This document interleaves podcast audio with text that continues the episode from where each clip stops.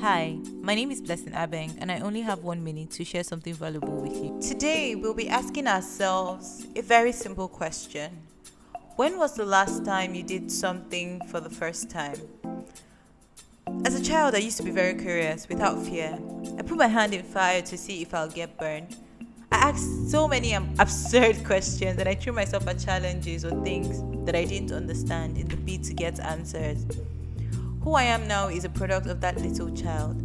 I mean, I'm still curious, but if my childhood self and my adult self went into a curiosity and fear match, my childhood self would definitely win. If I got better by poking my curiosity missed the fear, why am I suppressing that inner child right now? Where did that child go? So now, henceforth, I will do things afraid. And I'll do things for the first time just because. When was the last time you did something for the first time?